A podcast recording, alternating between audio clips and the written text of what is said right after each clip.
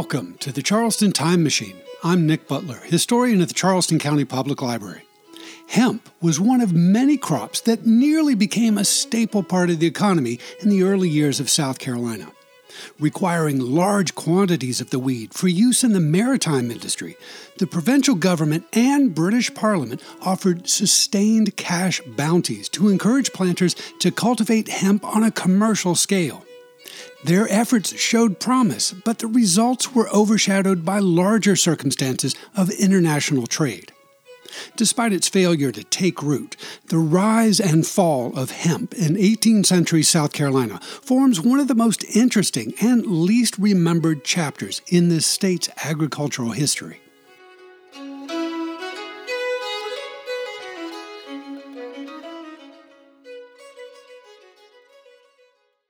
What is hemp?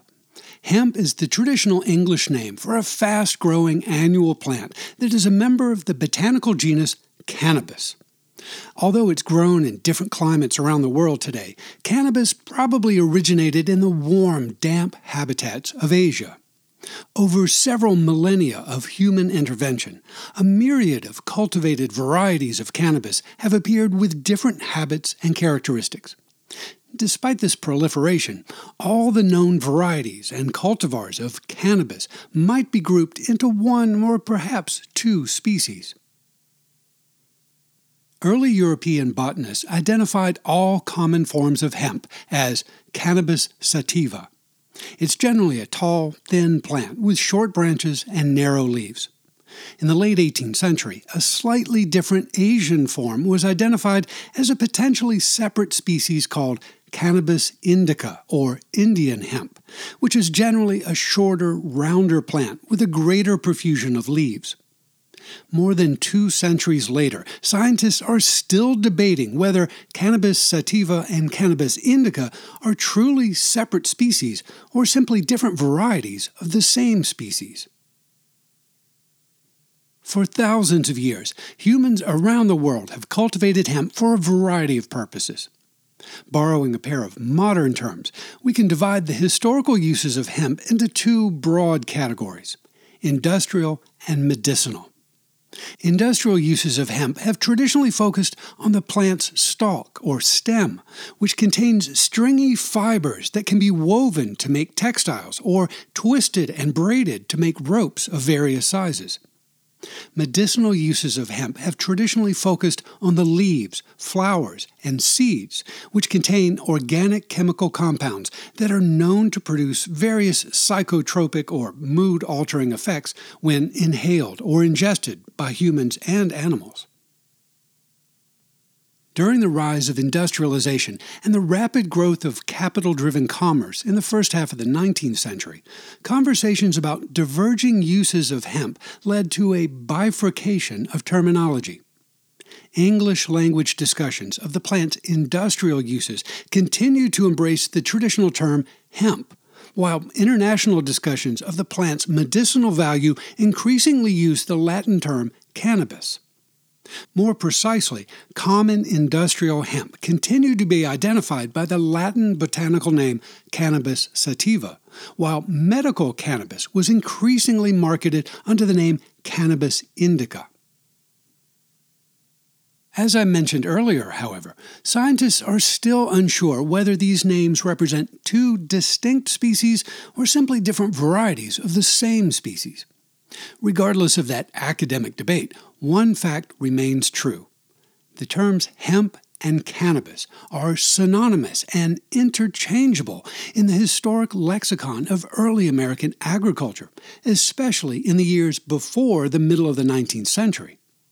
The plant whose leaves and flowers are known to produce psychotropic effects in humans is the same plant that American colonists cultivated to make rope, textiles, and medicines. So, what does hemp have to do with South Carolina history? Hemp forms a rather small but important part of this state's agricultural history. The volume of hemp grown in early South Carolina was never as large as that of rice, and only occasionally surpassed that of indigo. But knowledge of the crop's value was widespread and accepted by all levels of society and government. It's a curious phenomenon of South Carolina history that many years of generous government incentives intended to stimulate hemp production in the 18th century failed to spur a lasting tradition of investment. Hemp is now being grown legally in South Carolina for the first time in nearly a century, and as a public historian, I feel it's important to attempt to connect these modern efforts to the earlier, forgotten chapters of the state's long agricultural heritage. Why was hemp cultivated in early South Carolina? The primary purpose of growing hemp in early South Carolina, as elsewhere in early America, was to produce natural fibers needed to manufacture rope and cordage. Because sailing vessels once required various sizes and lengths of rope for rigging and anchor cables, hemp formed part of a suite of agricultural products necessary for shipbuilding and maintenance, known in England and in early America as naval stores. These commodities included timber for ship construction, masts, and yards, products derived from pine resin, including tar, pitch, turpentine, and rosin, as well as cordage made from hemp. Depending on the quality of the hemp and the quality of its processing, hemp threads can be transformed into a variety of products. The finest threads can be woven into textiles for garments and canvas for sails.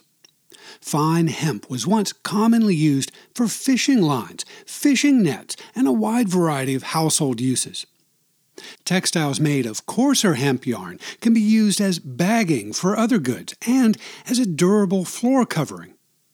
People on a farm might grow less than an acre of hemp to supply thread, yarn, and rope for their own domestic needs, or a planter might sow several acres of hemp with the intention of selling the crop at market for industrial uses. The most common commercial use of hemp was in the cordage industry. Professional rope makers transformed large quantities of hemp into ropes and cables suitable for a variety of uses, but principally in the maritime business. Because many of the ropes used in ship rigging needed to be long and strong, industrial rope making usually took place under a long, narrow shed called a rope walk. Here, long continuous yarns were braided into small ropes, which were then braided into larger ropes and even larger cables, up to 10 and 12 inches in diameter. Most of the ropes intended for use in ship rigging were then coated with tar to make them waterproof and then coiled for ease of transportation.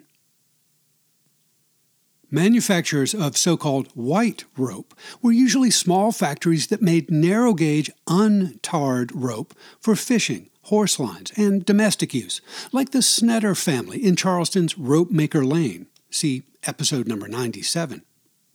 Larger establishments making maritime ropes and cables were often called black rope works because of the tar they used. Such facilities required a lot of space and dealt in combustible materials, so large rope walks were always located on the outskirts of American cities. Charleston had a black rope walk on the north side of what is now Reed Street by the 1740s, and one opened on the southwest side of Columbia in 1792. We'll talk in greater detail about Charleston's rope walks in a future episode. The medicinal and even recreational use of the leaves, flowers, and seeds of Cannabis sativa were well known in England and in her colonies as early as the 17th century, but we have little written record of such activities in early South Carolina. Cannabis was not considered any more exotic, dangerous, or taboo in early South Carolina than other plants revered for their medicinal properties. In 1732, for example, the South Carolina Gazette printed a description of hemp that was drawn from a popular English encyclopedia published in 1728. That description noted that the leaves of the hemp or cannabis plant produced, quote, a strong smell which affects the head, end quote. A powder made by crushing dried hemp seeds, when mixed with any ordinary liquor, said the encyclopedia, had the power to turn those who drink thereof stupid, and therefore should not be used but with caution and judgment. When did hemp cultivation begin in South Carolina? The earliest European settlers of South Carolina, like those in other colonies, initially planted a number of different crops in order to learn the qualities of the local soils and the seasonal ranges of the climate. By the spring of 1672, local planters were reporting back to England that the soil around Charleston was suitable to make hemp a profitable commodity. At that time, however, England had a plentiful supply of hemp obtained from some of her European neighbors. Early South Carolinians may have cultivated hemp for their own domestic use, but there was no motivation to produce larger quantities for export. 17th century England procured most of her hemp and other naval stores from Sweden and other Allied territories bordering on the Baltic Sea. That dependence was strained in the 1690s when the Swedish Empire drastically raised the prices of their naval stores. England's ability to procure cheap naval stores was then further complicated by the outbreak of the Great Northern War in 1700 between Sweden and Russia. In response to the increasing difficulty of obtaining materials that were essential to the strength of the English Navy and the nation's maritime industry in general, Parliament ratified in 1705 an act for encouraging the importation of naval stores from Her Majesty's plantations in America. From that moment until the outbreak of the American Revolution in 1775, with the exception of a few years in the late 1720s, the British government offered generous financial incentives or bounties to encourage North American farmers to produce tar, pitch, hemp, and other naval stores in quantities sufficient for export to the mother country. In the years following the introduction of the British bounty on naval stores, the people of North and South Carolina began transforming pine trees into prodigious quantities of pitch and tar for export.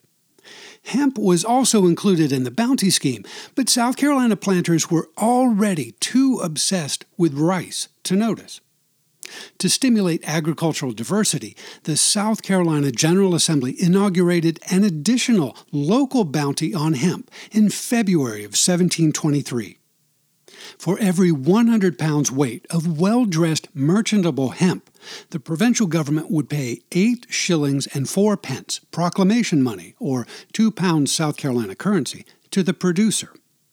The purpose of this supplemental bounty was to encourage colonists to supply a want in the mother country, a sentiment at the heart of the economic concept of colonial mercantilism.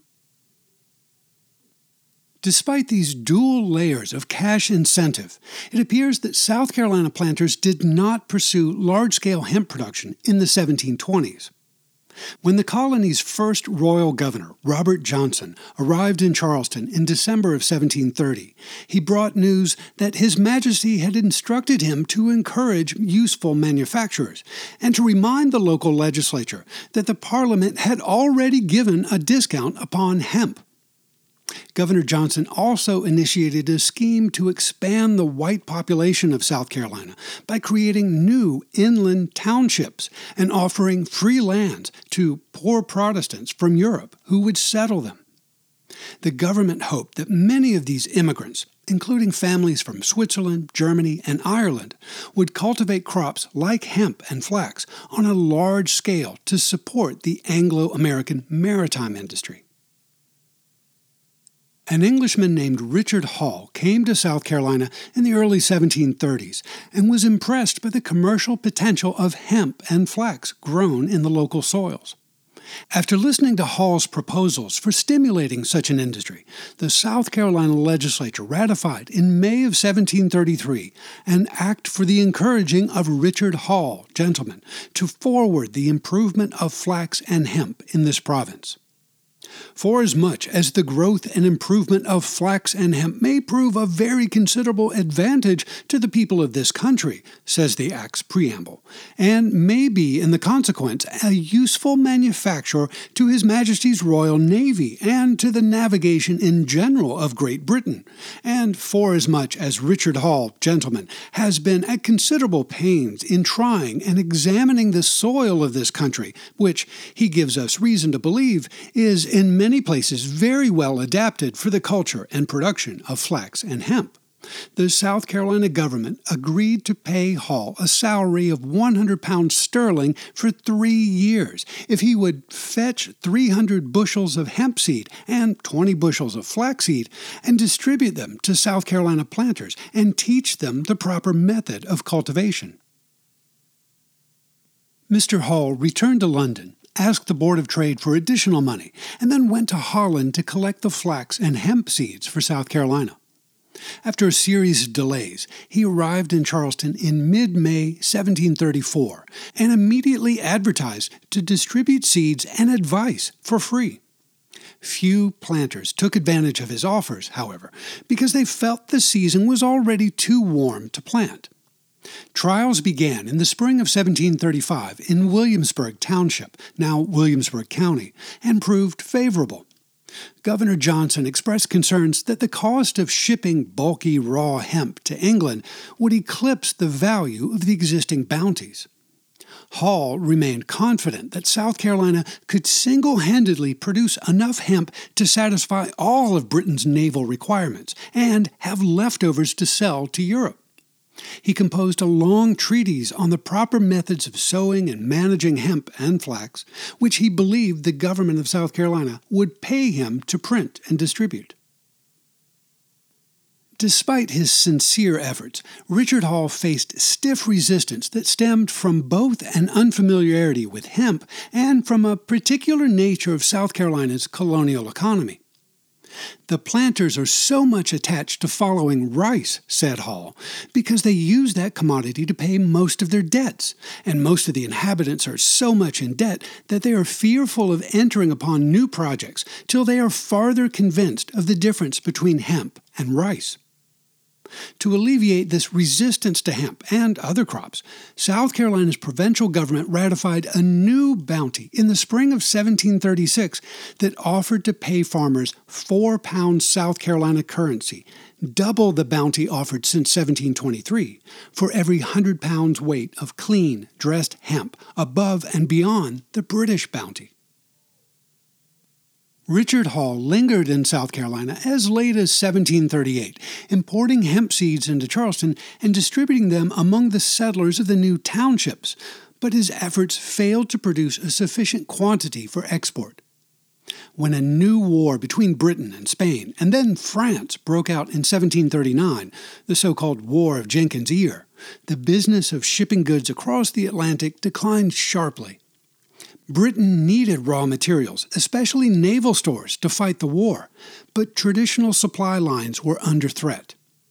To stimulate agricultural experimentation in South Carolina on an even larger scale, the provincial legislature ratified a new law in May of 1744 to offer cash incentives to farmers who would experiment with the production of wine, olive or sesame seed oil, flax, hemp, wheat, barley, cotton, indigo, and even ginger. To distribute the incentive more evenly across these several crops, however, the 1744 law reduced the bounty on hemp to the figure offered in 1723 eight shillings and fourpence proclamation money per hundred pounds weight. In response to this stimulus package, experimenting South Carolina planters found indigo to be the most promising crop. From the 1740s onward, rice and indigo formed the colony's two principal staple exports. After the conclusion of the long war with Spain and France in 1748, South Carolina planters settled into routines based on their familiarity with rice and now indigo. Hemp was not completely forgotten, however, and some continued to feel that it was a crop worth pursuing on a larger scale. A writer using the name Publicus in 1753 opined that hemp had much to offer South Carolina planters. Quote, in strength, our hemp is preferred to any brought from the Baltic, and for our greater encouragement, it is brought to perfection here in much less time, with less labor, and fewer hands than rice or indigo, and the profits arising from it are reckoned equal, if not greater, than either of those commodities. In the spring of 1756, the South Carolina legislature passed another law for the encouragement of hemp and flax that increased the bounty on hemp to the extremely generous value of 28 shillings and fourpence proclamation money. That's 7 pounds South Carolina currency or 1 pound sterling for every 100 pounds weight of merchantable hemp brought to market. A revision in 1762 reduced that hemp bounty by half to 14 shillings and fourpence proclamation money, or 70 shillings currency, and this value continued through the middle of April 1769. In the meantime, the British Parliament created an additional bounty on hemp in the summer of 1764, offering to pay 8 pounds sterling, or 56 pounds South Carolina currency, per ton of American hemp that arrived in Britain. These twin stimuli apparently succeeded in creating the desired surge of hemp production in South Carolina. One observer noted in 1766 that backcountry farmers living on the South Carolina frontier had planted so much hemp, quote, that this commodity promises fair to become another valuable staple, end quote. Despite this upward trend, it's impossible for me to chart the rise of hemp production during this era without further research into the treasury records of the late colonial era. Besides the fluctuating value of the local bounty on hemp, the task of quantifying the volume of South Carolina's hemp production is complicated by the fact that only part of each year's crop was exported. It's easier to track the volume and value of rice and indigo during the same period because the vast majority of those crops were exported through the port of Charleston. An unknown quantity of hemp grown in late colonial South Carolina, on the other hand, was apparently sold to local rope walks and then transformed into cordage. At this moment, I don't know what percentage of the crop was exported and what percentage was used locally, so export statistics provide only partial clues. One might be able to gain a more complete snapshot of annual hemp production by looking at the extant South Carolina Treasury records for this era, but I haven't had a chance to access those records during the recent weeks of quarantine. Nevertheless, I have a few anecdotal records that reveal a partial picture of the rising tide of hemp in the decade preceding the American Revolution. In the calendar year 1760, for example, the South Carolina government paid nearly 350 pounds currency for hemp and flax bounties, which, at one pound per hundredweight, indicates a total commercial production of approximately 17 tons. In 1764, the provincial government paid bounties on nearly 100,000 pounds of hemp. In late April of 1769, the newspapers of Charleston reported that the South Carolina government had recently paid more than 20,000 pounds currency in bounty money for the hemp crop of 1768 paying a bounty of 70 shillings currency per 100 weight. That's approximately 575,000 pounds of dressed hemp. This impressive figure was certainly smaller than South Carolina's annual rice crop, but it surpassed the colony's indigo crop of that same year. The generous hemp bounty created by the South Carolina legislature in 1762 expired in mid April 1769 and reverted to the value instituted in 1723. That's 40 shillings South Carolina currency per 100 pounds weight. In November of 1769, Lieutenant Governor William Bull proudly summarized the recent success of hemp in a speech to the General Assembly. Quote, it is with great satisfaction I acquaint you that the bounty given by you for some years past for raising hemp hath happily answered your intentions. Several hundred tons having been made this year, and the culture thereof will doubtless receive additional spirit from the bounty given by Parliament. The amount of hemp exported from Charleston in the spring of 1773 exceeded 66 tons, but I don't yet know how that figure compares to the total value of the hemp bounties paid by the treasurer that year. From these few numbers, however, we can clearly see a rising tide of hemp production in South Carolina during the 1760s and early 1770s. Why did hemp production decline in South Carolina? The sustained program of government incentives convinced planters across the landscape of colonial South Carolina to try growing hemp and then to produce sufficient quantities to operate the rope walks in Charleston and to export to rope walks in England and the neighboring colonies. With the coming of the Revolutionary War in 1775, however, both the provincial and the imperial bounties disappeared. Cut off from her traditional maritime trade with Britain, South Carolina and the other colonies needed hemp and other naval stores more than ever. Agricultural production was difficult to sustain in a landscape that doubled as a battlefield, so American merchants and diplomats sought new European channels for trade. After the conclusion of the war in 1783, hemp production resumed in South Carolina and elsewhere. Without cash incentives to encourage its cultivation, however, the volume of hemp produced in this state declined sharply. Charleston's rope walks of the late 18th century and early 19th centuries relied principally on large quantities of hemp imported from the northern states and from Russia. The final nail in the coffin of hemp came in the 1790s, when the beginning of a commercial bonanza around cotton left hemp in the dust. The advent of steam powered rope walks in Old England and New England put the last of Charleston's rope walks out of business in the 1820s. In the end, the limited success of hemp production in early South Carolina was the result of the peculiar market forces that dominated our economy during the first two centuries of this state's history. The planters of colonial era South Carolina competed directly with other American farmers to find a British market for their agricultural commodities and to claim the government subsidies designed to encourage the production of certain goods. To maximize their profits in a crowded market, South Carolina planters focused their efforts on crops like rice and indigo that their northern neighbors were unable to grow because of differences in climate and topography. Conversely, early South Carolina planters spent far less energy cultivating crops that the northern and middle Atlantic colonies grew in profusion, like wheat, barley, tobacco, and hemp.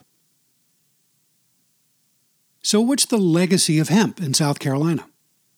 The soil and climate of South Carolina are certainly conducive to the production of hemp, and historically speaking, there was certainly local and international demand for hemp to manufacture rope and maritime cordage in the early centuries of this state. Despite these advantages, the ample supply of both raw hemp and finished cordage in the larger Atlantic marketplace ultimately discouraged South Carolina farmers from investing heavily in its cultivation. From the beginning of the colony in the 1670s to the early 20th century, many farmers grew a bit of hemp to satisfy their own domestic needs. But the basic forces of supply and demand generally restricted the scale of their investments. The botanical difference between cannabis sativa and cannabis indica was relatively inconsequential until the middle of the 19th century, when manufacturers of patent medicines began marketing elixirs containing the liquid extract of what they identified as cannabis indica common hemp, used for industrial purposes, continued to be identified as cannabis sativa during that era. As the regulation of medicines and drugs became more rigorous and institutionalized during the early decades of the 20th century, the United States government labeled cannabis indica as a narcotic. Conservative Americans waged a political war against the drug in the 1920s and 1930s, using the Spanish name marijuana to insinuate that its influence was un American. In its efforts to eradicate the recreational use of cannabis in the second half of the 20th century, the United States government deployed blunt laws that also prohibited the cultivation of hemp for traditional, industrial, and medicinal purposes. In recent years, people involved in various efforts to rehabilitate the reputation of cannabis have adopted the phrases industrial hemp and medicinal cannabis in reference to different uses of what is essentially the same plant. In the spring of 2019, the South Carolina General Assembly ratified a law to permit the cultivation of industrial hemp, and the state's Department of Agriculture is now accepting applications for permits to grow this ancient crop. A new day has dawned for South Carolina farmers, but it's not entirely a brave new world. If our soil had a memory, I'm sure it would recognize these familiar seeds. Although it might be unfamiliar to some and unwelcome by others, hemp has deep roots in South Carolina.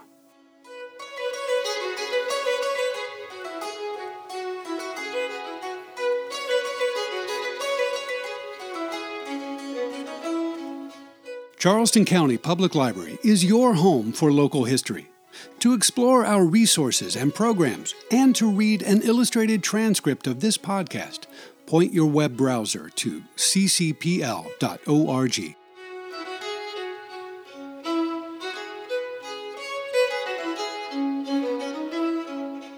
Thanks for listening to the Charleston Time Machine. This is Nick Butler, and I'll see you in the future.